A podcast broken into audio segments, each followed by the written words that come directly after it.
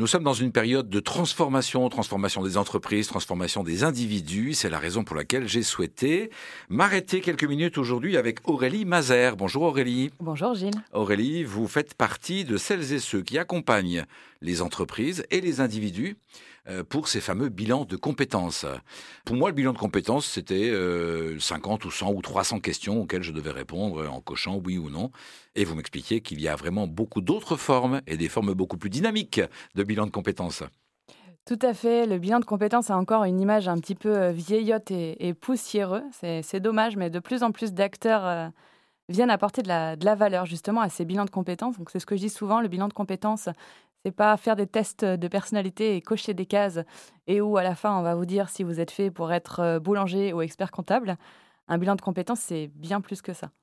Alors c'est quoi justement euh, Avec nos fameux CPF, on, peut prétendre à des bilans de compétences. Déjà, est-ce que les salariés peuvent tous demander un bilan de compétences? Est-ce que les employeurs sont obligés de l'octroyer, de l'autoriser?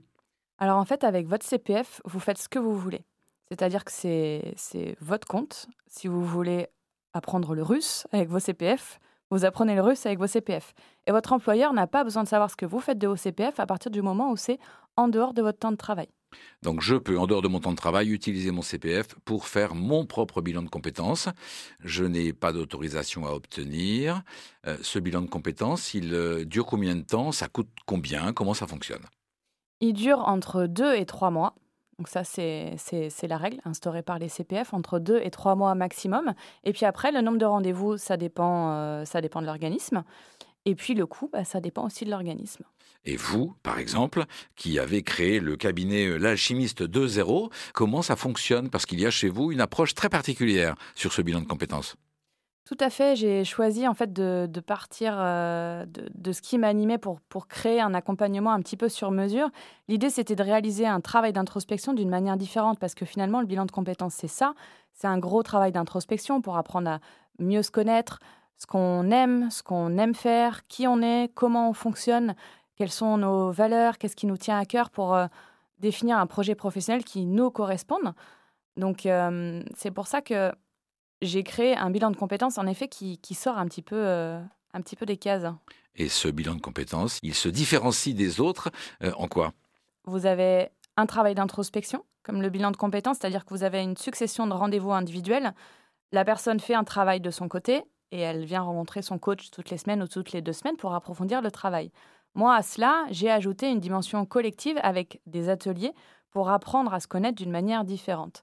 Donc, j'y ai mis de l'art-thérapie, de la sophrologie, du yoga, du théâtre d'impro, de l'équi-coaching et de la boxe. Mais dis donc, on a le temps de pratiquer toutes ces, toutes ces activités-là? En trois mois, une activité par semaine. C'est assez intense comme rythme, oui. Euh, je repars d'un bilan de compétences comme celui-là avec quels enseignements, quels enrichissements? L'idée, c'est d'apprendre à se connaître sous un autre angle. Typiquement, vous voyez, hier, j'étais en, en, atelier d'équi-coaching. Donc, c'est une activité qui se pratique avec les, avec les chevaux.